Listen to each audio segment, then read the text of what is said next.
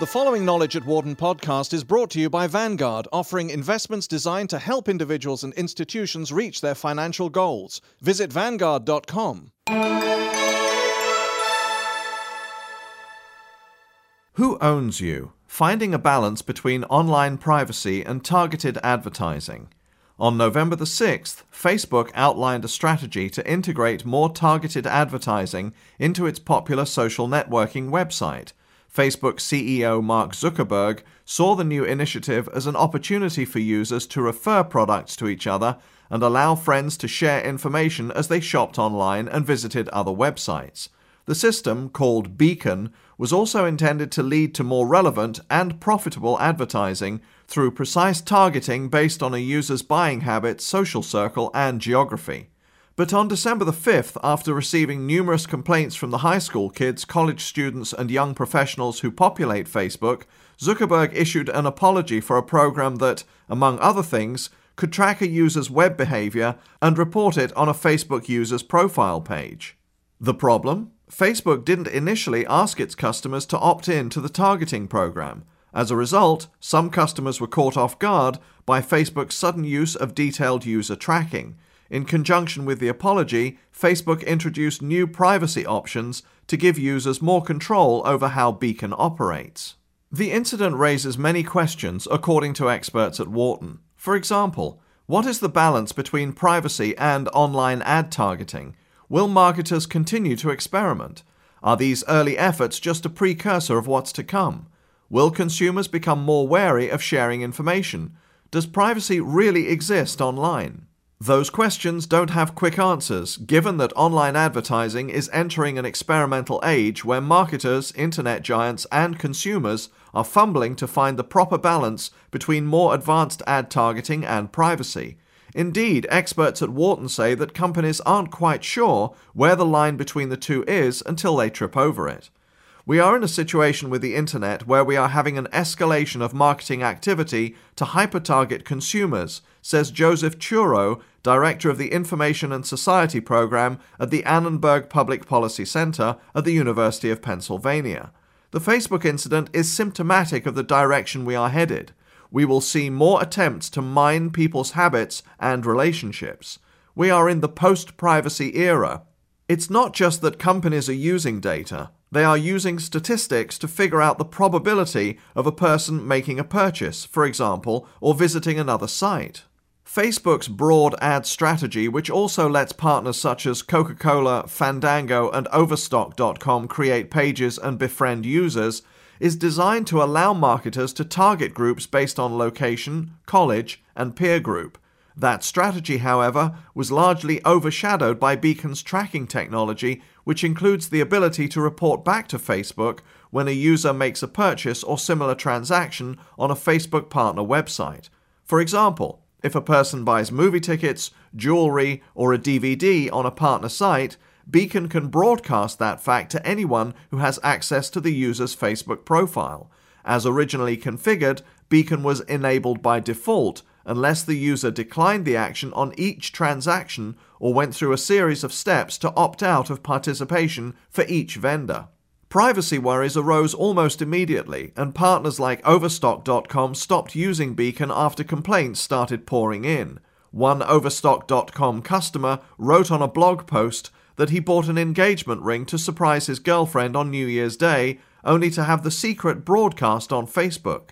Forrester research analyst Charlene Li said in her blog that she was blindsided when she bought a coffee table from Overstock.com and saw it on her Facebook profile page. Her biggest complaint was that she didn't know Facebook was tracking her. Like every other Facebook user, Li was included in the Beacon program when it initially launched. Only after numerous complaints and advertiser angst did Facebook create a blanket opt in policy for Beacon that requires the customer to give prior permission before being included in the program. We released a new feature called Beacon to try to help people share information with their friends about things they do on the web. We have made a lot of mistakes building this feature, but we have made even more with how we have handled them. We simply did a bad job with this release, and I apologize for it, wrote Zuckerberg in a blog post on December the 5th. The problem with our initial approach of making it an opt out system instead of opt in was that if someone forgot to decline to share something, Beacon still went ahead and shared it with their friends. At issue is the evolution of online advertising. Companies ranging from Coca Cola and Land's End to internet giants like Google and Amazon.com track customer behavior in an effort to better tailor products, advertising, and services. For the customer, the payoff is more relevant advertising. For the web publisher, the return is better advertising revenue, given that a few extra pennies from advertisers spread over billions of page views can add up to a large payment. Certainly, targeted marketing helps firms, says Shawndra Hill, a professor of operations and information management at Wharton. The more information you have on your consumers, the better. When marketing to millions, if not hundreds of millions of customers, just a slight improvement in targeting translates into a lot of money. In her research, Hill has found that network based marketing, the type that Facebook is pursuing, can be more effective because it finds customers who would otherwise be overlooked. The message? Social networks can be lucrative to advertisers. However, Hill suggests there is a balance between targeted marketing and invading consumer privacy. The big issue is finding that balance, preferably at a point that satisfies both consumers and marketers, says Andrea Matwyshyn, professor of legal studies and business ethics. There is a contradiction here. Users, on one hand, are willing to experiment with privacy invasive technologies at websites like Facebook, but there's a tipping point in data sharing when users say, This is enough. From an advertiser standpoint, it becomes a delicate balance between targeting and providing services and crossing a thin line in the sand over privacy, says Matwyshyn, who adds that online advertising could be derailed if it is viewed as an intrusion. One thing is certain internet giants and their advertising partners are working diligently to better target users, even if this occasionally raises hackles. Google hopes to acquire DoubleClick, an internet advertising firm, to offer more targeted keyword and display advertising. In September, Yahoo bought Blue Lithium, a firm that specializes in behavioral ad targeting. Google scans email in its Gmail service to serve up targeted ads. Microsoft's HealthVault service will also rely on advertising tailored to customers who store medical records on its portal. Companies such as these are targeting users anonymously, but Turow notes that these efforts need more examination as well. Anonymity is a red herring, says Turow. Even if you are anonymous, you can be targeted, and that information can be combined with other data. Meanwhile, the companies that control big advertising budgets are willing to experiment. Coca Cola North America spokeswoman Susan Stribling says that targeted advertising and privacy are an ongoing balancing act as marketing evolves. It's not an either or proposition, says Stribling. In some cases, targeting leads to a better relationship, and in other cases, it may be viewed as an intrusion. For instance, Stribling says Coca Cola's My Coke Rewards website absorbs customer information in exchange for points that can be cashed in for products. Users answer surveys and provide information to Coca Cola, which uses the data to tailor content and prizes. It's useful for us and a better experience for the customer. Coca Cola, a Facebook advertiser, is going to continue to experiment with social networks. The company was never a part of Facebook's Beacon program, Stribling notes, adding that Coca Cola had all along planned to experiment with Facebook's ad program in phases. Today, the company is taking a wait and see approach with Beacon. According to Jonathan Johnson, Senior Vice President of Corporate Affairs at Overstock.com, the company is evaluating its use of Beacon in the future. We launched with Facebook Beacon, had some complaints, and immediately turned it off, says Johnson we need to be sure that the Facebook community understands how it works. No one knows you're a dog. According to Wharton marketing professor John Zhang, the Facebook incident highlights the internet's privacy conundrum. With the internet, you have unlimited potential for privacy. No one knows you're a dog, he says, referring to a famous New Yorker magazine cartoon. On the other hand, a company can accumulate so much information about you, including how much time you spend on a website and what sites you visit. If a company pulls that information together with other data, the user loses privacy.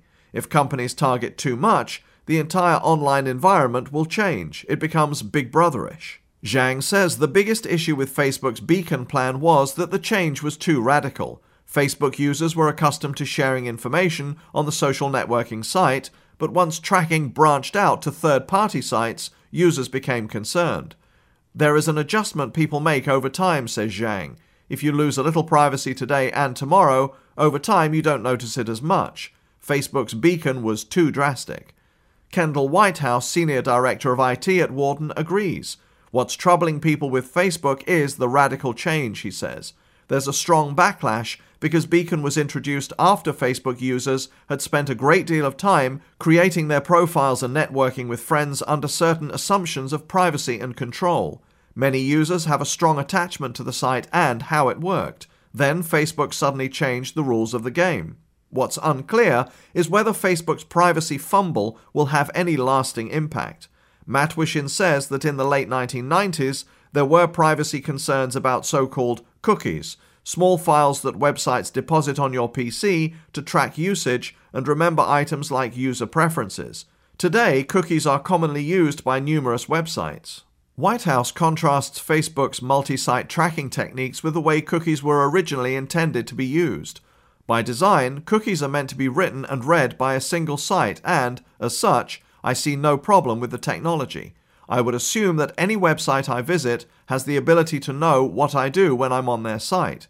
But some ad systems now serve banner ads from a central server to multiple websites and, by doing so, can track a user's movement across different sites. And this, according to Whitehouse, raises larger concerns, as does Facebook's tracking system.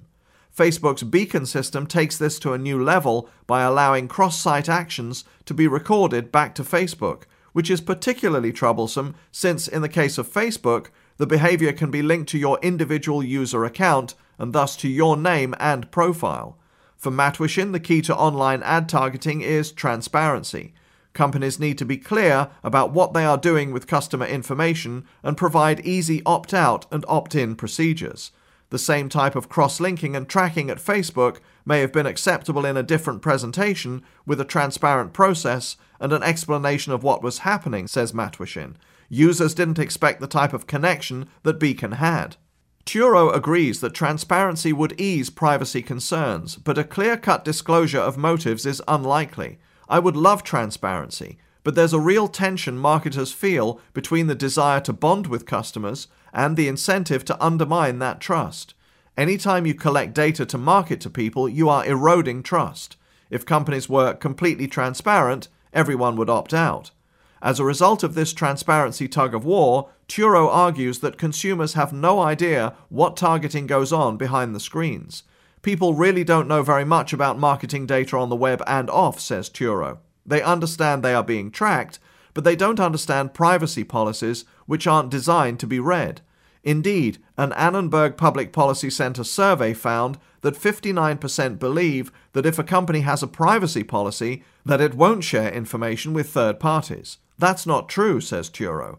Facebook's response to the privacy concerns over Beacon was to switch to an opt-in policy. What remains to be seen is how many people will allow Facebook to track their visits to third-party websites. According to Turow, a straight opt in policy is the gold standard when it comes to privacy. All consumers should have to opt in to share information with companies. The big issue with the opt in only approach is that few people would choose to share data, acknowledges Turow. If everything was opt in, no one would participate. There is a hybrid approach where companies could have an opt in only policy and pay customers for information and insight, says Turow. As Zhang puts it, there has to be some inducement. The learning curve. Finding the balance between better targeting and privacy is going to take time, says Hill. We are all just learning on both the company side and user side. Wharton experts generally agree, suggesting that the younger generation of web users, those in high school and college, will ultimately reveal the emerging attitudes about privacy. Why? This generation will be the first to have been exposed to social networks at an early age over a long period of time. They will also be the ones who have become accustomed to broadcasting their lives over MySpace and Facebook. The question is how attitudes change as these users grow up. Younger users use the internet differently than older ones, says Hill. There may be a slower learning curve about privacy, but when things go wrong, they will pull back. Consequences, such as not getting a job because of something you posted on MySpace, will change behavior quickly. Older users have learned that it's important not to put all of your information out there. Matwyshyn suggests that people will learn the hard way about privacy. Once privacy is challenged, there will be a greater sensitivity to information being provided involuntarily. If users feel they can't control information, they will use the medium less. The current generation of web users will make for a revealing case study on privacy in another decade, Whitehouse adds. We don't have a long history in this area. This is the first generation that has grown up with these social networking tools. It will be interesting to see where the world is in 10 years when these people have jobs and families. We may see the pendulum swing back a bit on privacy. A lot of us did some stupid things when we were younger, but they weren't broadcast worldwide. This generation is different. But is it different because something has fundamentally changed, or simply because it's currently dominated by young people? Time will tell as today's youth grow into adulthood. On the corporate side of the equation, marketers have to be sensitive to privacy issues and do what users consider reasonable, says Matwyshyn. Companies are trying to be sensitive, yet trying to know their customers. Given the dollars at stake, research firm Zenith Optimedia projects global internet advertising to be $60.88 billion in 2010, a sum that will top the amount spent on magazine advertising companies are racing to figure out the privacy versus better targeting equation. Just don't expect a solution for that advertising equation overnight, says Turow. There are complicated questions to be addressed. This data is really the story of you. Who owns your information? Why give up ownership of your story? Are you opening yourself up too much? These are deeply philosophical questions that don't get answered overnight. For more information, please visit our website at knowledge.wharton.upenn.edu.